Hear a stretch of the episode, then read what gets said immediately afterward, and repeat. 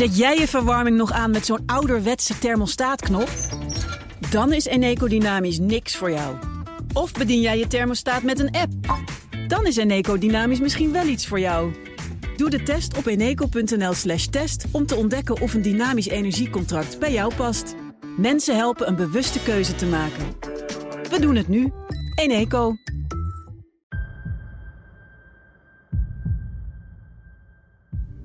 Hebben vrouwen een ander brein dan mannen? Hoe zit het met die linker en die rechter hersenhelft? Kun je met gezonde voeding je hersenen verbeteren? Wat hebben bacteriën daar dan weer mee te maken? Mijn naam is Iris Sommer. Ik ben psychiater en neurowetenschapper in het Universitair Medisch Centrum in Groningen. In vijf afleveringen neem ik je mee op een baan door het brein.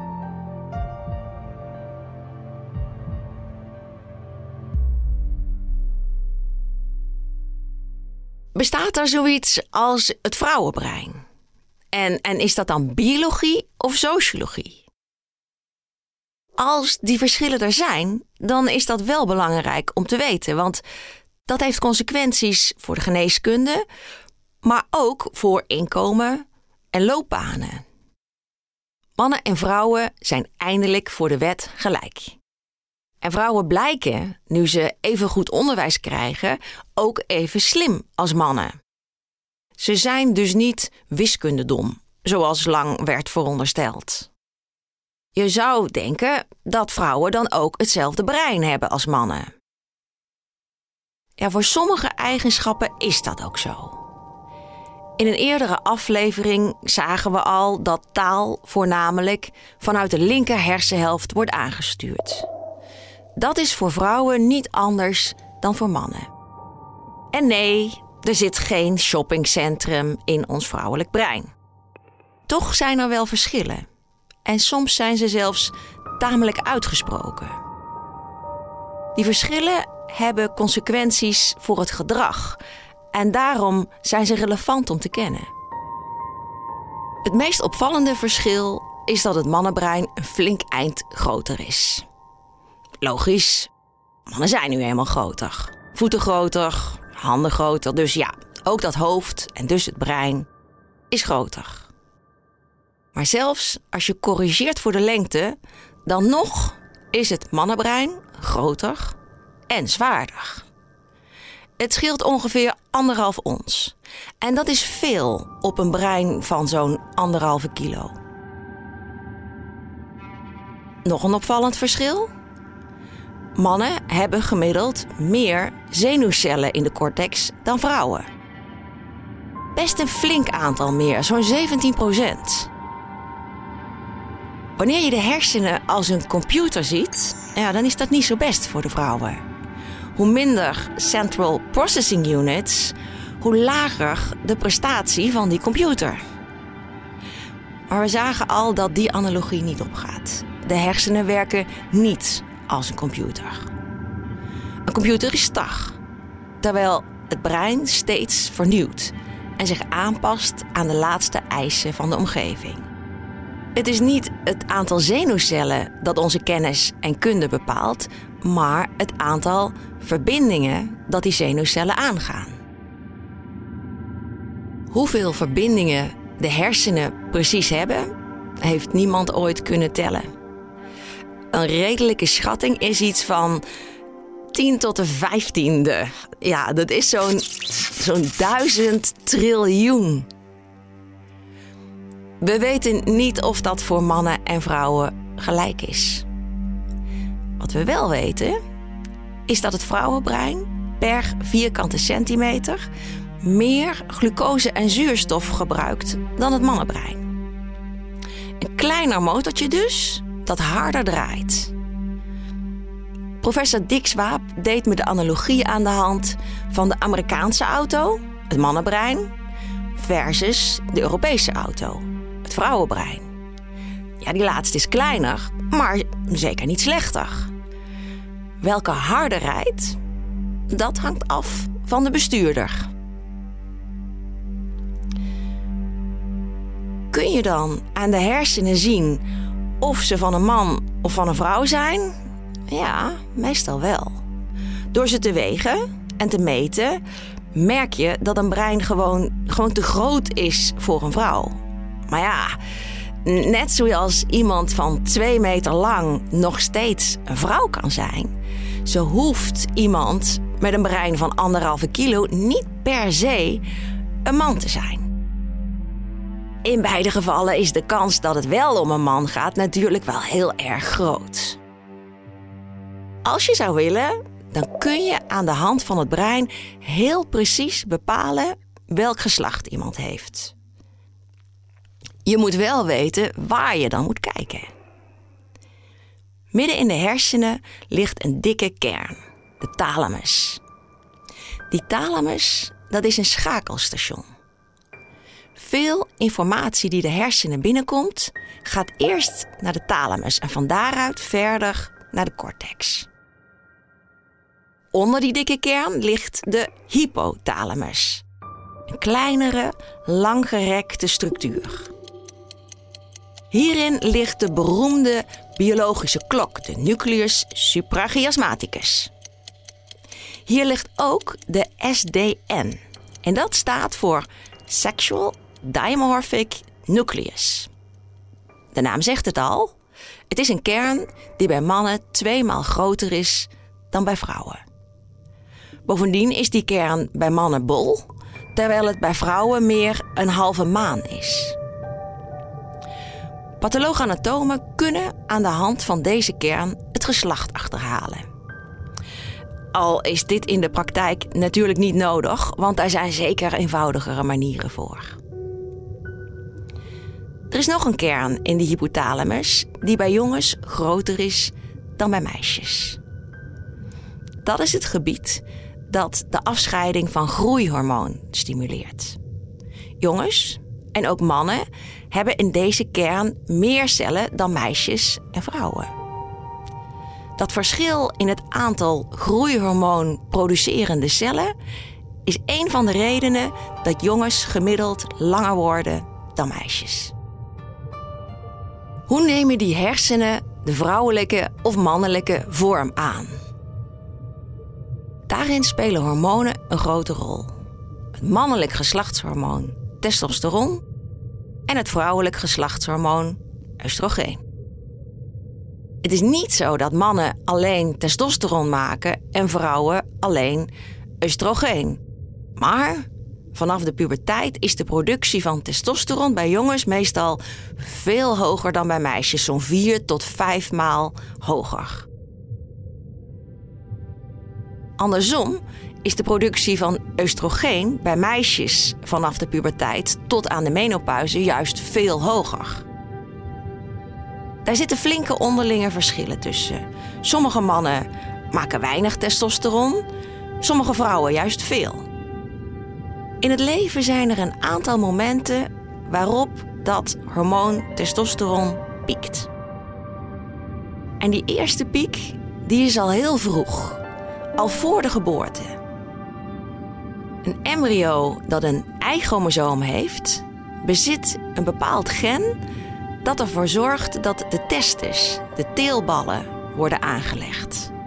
Als dat het geval is, dan wordt daar vervolgens testosteron gemaakt. Ook op andere plekken wordt dat hormoon gemaakt. Dus zonder testes hebben embryo's ook testosteron, maar meestal wel veel minder. De hoogte van dat testosteron nog voor de geboorte heeft invloed op de ontwikkeling van de hersenen. Als een embryo geen Y-chromosoom heeft en dus geen testes aanlegt, maar wanneer de bijnier erg veel testosteron maakt, dan kunnen de hersenen zich alsnog in mannelijke richting ontwikkelen. Kort na de geboorte komt een tweede testosteronpiek. Bij jongetjes is dat vaak het moment dat de testes netjes indalen in de balzak. En dan de derde hormoonpiek. Die kennen we allemaal, dat is de puberteit. Bij meisjes zet die meestal wat eerder in dan bij jongens. Die hormonen hebben invloed op de hersenen en daarmee op het gedrag. Dat gebeurt bijvoorbeeld via de aanmaak en afbraak van boodschapperstoffen. Zenuwcellen gebruiken boodschapperstoffen om met elkaar te communiceren. Bekende boodschapperstoffen zijn serotonine en dopamine. Ook in de aanmaak en afbraak van die boodschapperstoffen zit verschil tussen mannen en vrouwen. Neem nou dopamine. Een belangrijke stof voor allerlei processen. Voor de motoriek en het denkvermogen. Maar ik wil het nu hebben over het beloningssysteem. Misschien ken je dat beter onder de Engelse naam, het reward systeem. Het werkt als volgt. Wij mensen, net als andere apen, vinden een hoog sociaal aanzien belangrijk. Daar slaat ons beloningssysteem op aan. Sociaal aanzien, dat zijn pauwenveren, hechte geweien en de slagtanden. Maar dan voor ons primaten. Als we indruk willen maken op een ander, dan zijn tekenen van maatschappelijk aanzien heel waardevol. Ja, ik hoor je zeggen: nee hoor, voor mij geldt dat niet. Maar ja, dat vraag ik me af hoor. Erbij horen, populair zijn, gezien en gewaardeerd worden, geeft mensen een goed gevoel. Nu wordt aanzien in onze maatschappij vaak uitgedrukt in geld. Denk aan salaris, maar ook een indrukwekkende functietitel, een mooi huis of een blitse auto. Ons rewardsysteem slaat aan op status, want dat maakt ons seksueel aantrekkelijk. En daar zit nu juist een fors verschil tussen mannen en vrouwen. Wanneer we iets graag willen, bijvoorbeeld promotie op het werk, en dat lijkt te gaan lukken, dan wordt in het beloningssysteem dopamine vrijgemaakt. Oestrogeen zorgt ervoor dat die dopamine ook weer gauw wordt weggehaald. Dopamine kan bij vrouwen daarom maar kort zijn werk doen. De afweging tussen dat doel, die hogere status bereiken, en de risico's die je daarvoor moet nemen, verandert. Als er maar korter dopamine in het beloningssysteem is, dan slaat de balans eerder door naar de risico's in plaats van naar de beloning. Er is dus een biologisch verschil in de waardering van veel geld. En natuurlijk zijn er andere factoren, psychologische en maatschappelijke, die ook veel invloed hebben. In dit geval werken biologie en sociologie dezelfde kant op. Want de traditionele sociale rol voor de man schrijft voor om veel geld te verdienen. Van vrouwen wordt juist een verzorgende rol verwacht. Maar die ongelijke dopamine die doet daar nog eens een schep bovenop. Het is dan ook geen toeval dat er nauwelijks vrouwen in de quote 500 staan. En de vrouwen die erin staan, die hebben hun kapitaal niet zelf verdiend, maar geërfd van hun vader of echtgenoot. Is dat erg? Ja, misschien niet. Maar zo'n 30% van de Nederlandse vrouwen is niet financieel zelfstandig. Als de relatie stopt, dan is het inkomen van die vrouwen, vaak moeders, ontoereikend. En dat is wel erg. De rol van dopamine zien we heel duidelijk bij hormoontherapie, wanneer een transgender persoon het geslacht laat aanpassen. Door behandeling met testosteron neemt dopamine in het beloningssysteem toe. Mensen krijgen daardoor meer zelfvertrouwen, soms ook een wat korter lontje en gaan gemiddeld meer verdienen. Mensen bij wie testosteron verlaagd wordt en oestrogeen juist verhoogd wordt, die krijgen eerder somberheid en angst en gaan wat minder verdienen. Ook hier, biologie en sociologie werken dezelfde kant op. Die verschillen tussen mannen en vrouwen bestaan niet alleen voor dopamine. Ook serotonine en sommige andere boodschapperstoffen worden beïnvloed door hormonen. Gemiddeld hebben mannen meer zelfvertrouwen dan vrouwen. Ze schatten zichzelf gewoon net wat gunstiger in. Dat is eigenlijk wel een prettige eigenschap. Je hoeft niet zo vaak aan jezelf te twijfelen. Dat speelt ook een rol in de kans op psychische aandoeningen. Heel kort door de bocht zou je kunnen zeggen dat een teveel aan impuls, aan lef, aan uitdagingen eerder kans geeft op ADHD, verslaving en drugs- en alcoholmisbruik.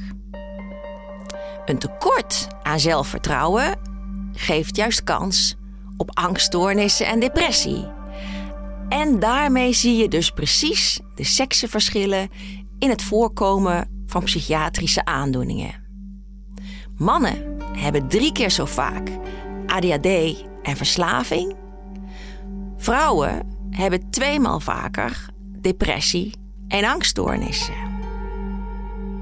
Een kleine studie liet zien dat hardnekkige angststoornissen bij vrouwen sterk afnemen met een vleugje testosteron. Ja, niet dat dat nu de oplossing is, maar het geeft de rol van dat geslachtshormoon mooi weer. Wat kunnen we met deze kennis en waarom is dat relevant? Ik zal een voorbeeld geven. Maaike en Bartjan werken allebei als docent. Het zijn twee kanjers. Het schoolhoofd neemt afscheid en er volgt een sollicitatieprocedure voor zijn opvolging. Maaike en Bartjan doen allebei mee. Laten we zeggen dat ze precies even geschikt zijn.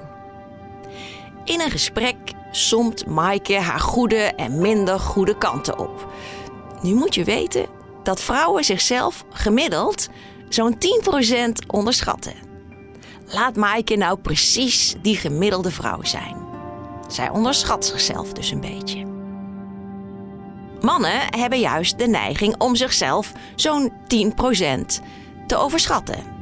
Zo ook Bartjan. En ineens lijkt het alsof Bartjan over 20% meer kwaliteit beschikt. Ja, dat is een significant verschil.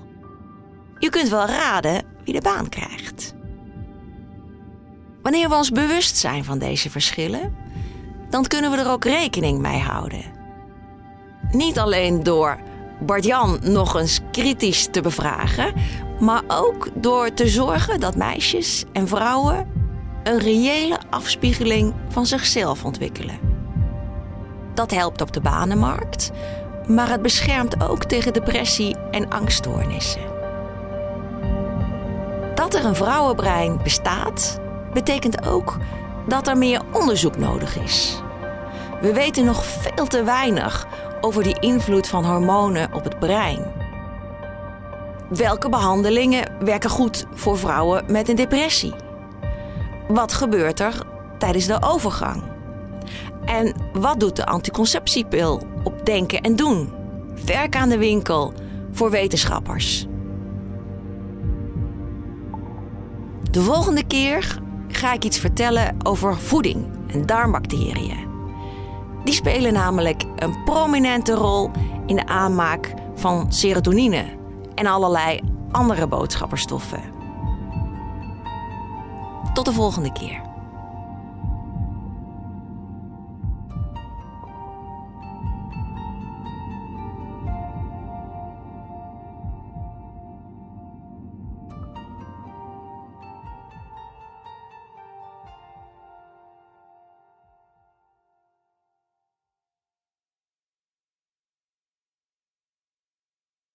Eet jij elke woensdag lasagne omdat het zo lekker makkelijk is? Dan is Eneco Dynamisch niks voor jou. Maar kook jij het liefst elke keer wat anders met het risico dat ze zeggen... Ja dag, dat gaan we echt niet eten. Dan is Eneco Dynamisch misschien wel iets voor jou. Doe de test op eneco.nl slash test om te ontdekken of een dynamisch energiecontract bij jou past. Mensen helpen een bewuste keuze te maken. We doen het nu. Eneco.